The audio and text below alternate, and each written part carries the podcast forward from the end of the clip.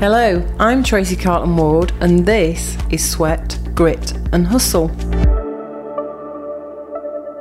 This week, in part two of our Tools for Your Toolkit for creating an extraordinary outcome for 2022, we are going to cover a few tools that are going to help you get from where you are now to where you want to go. So, last week we talked about the life wheel and basically you reflecting honestly without judgment where you are.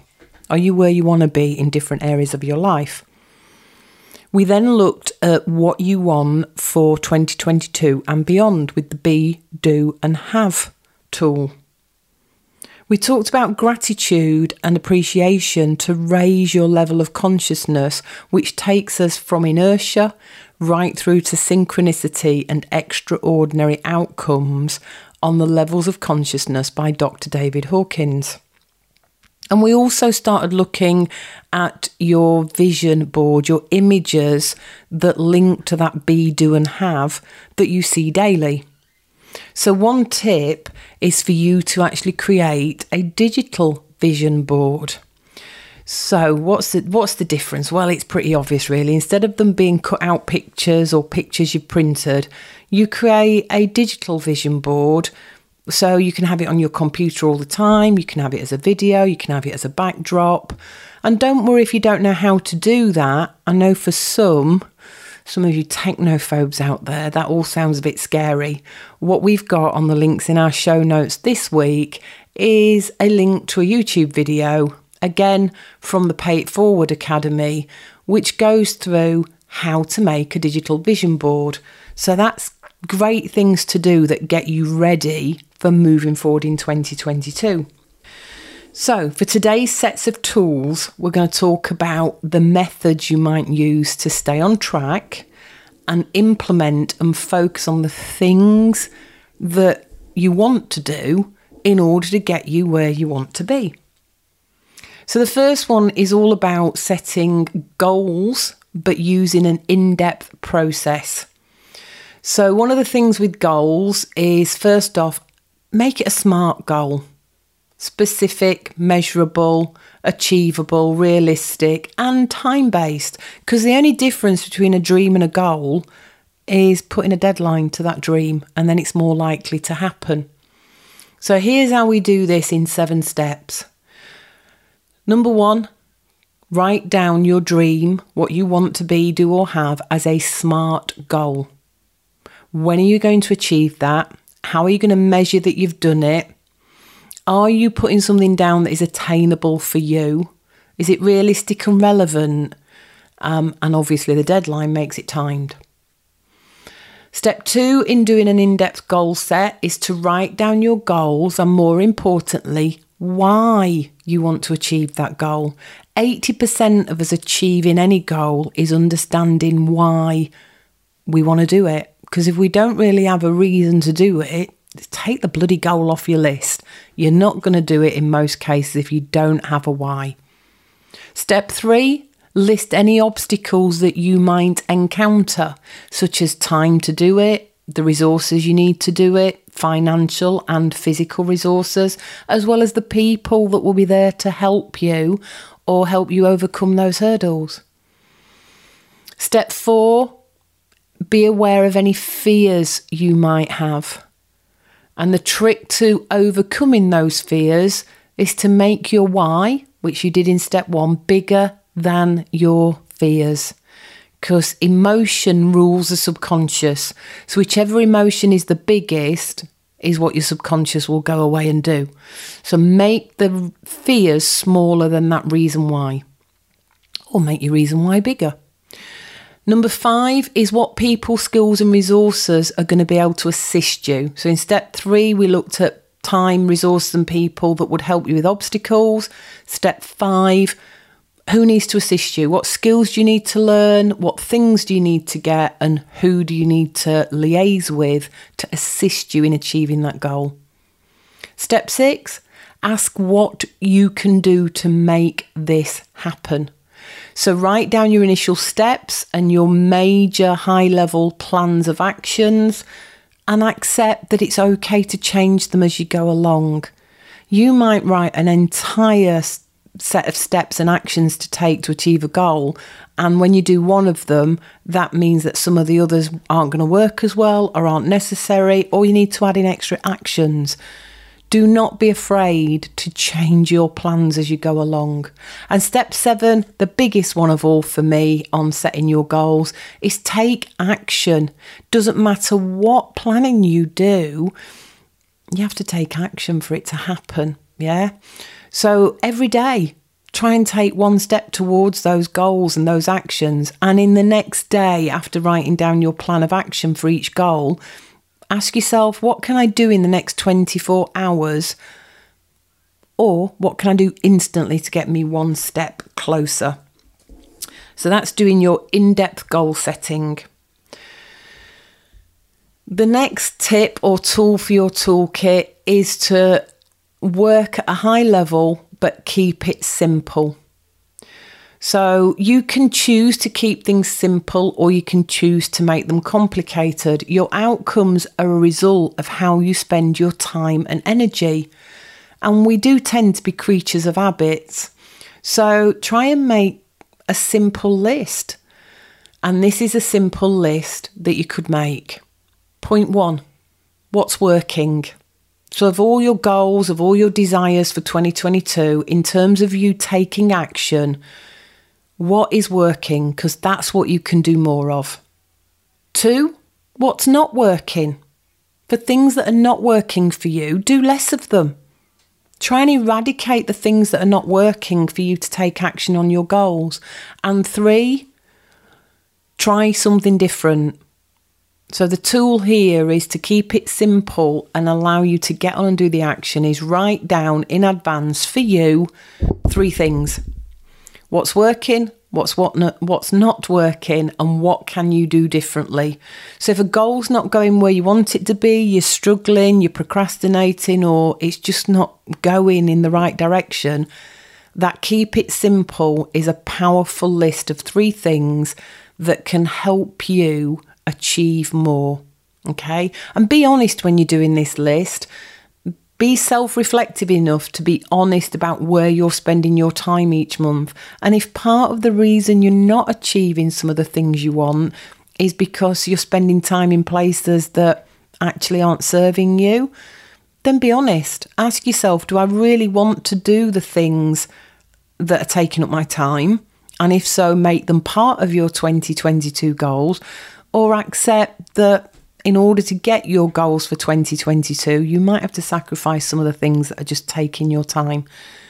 Do you really need to watch a box set on Netflix every week, for example? And there's nothing wrong with that. I do that. I watch Netflix, I'll watch a box set, but I do it when I choose to. I watch them on purpose. And the last one for actually helping you achieve those goals is to be mindful of how you feel and understand how you can elevate your state.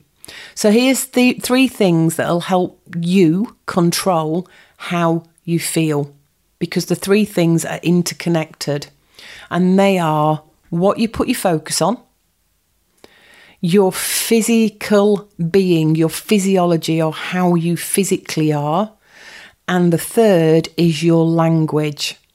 Those three things all affect your emotional state. And if you can increase your emotional state, it's said that you'll actually move ahead faster and further with less procrastination, less hold ups, less obstacles, etc. So have a play around with it. And you know, here's a little exercise, so to speak. So look at how you are move, feeling right now. Are you feeling anxious, worried, low, low vibration?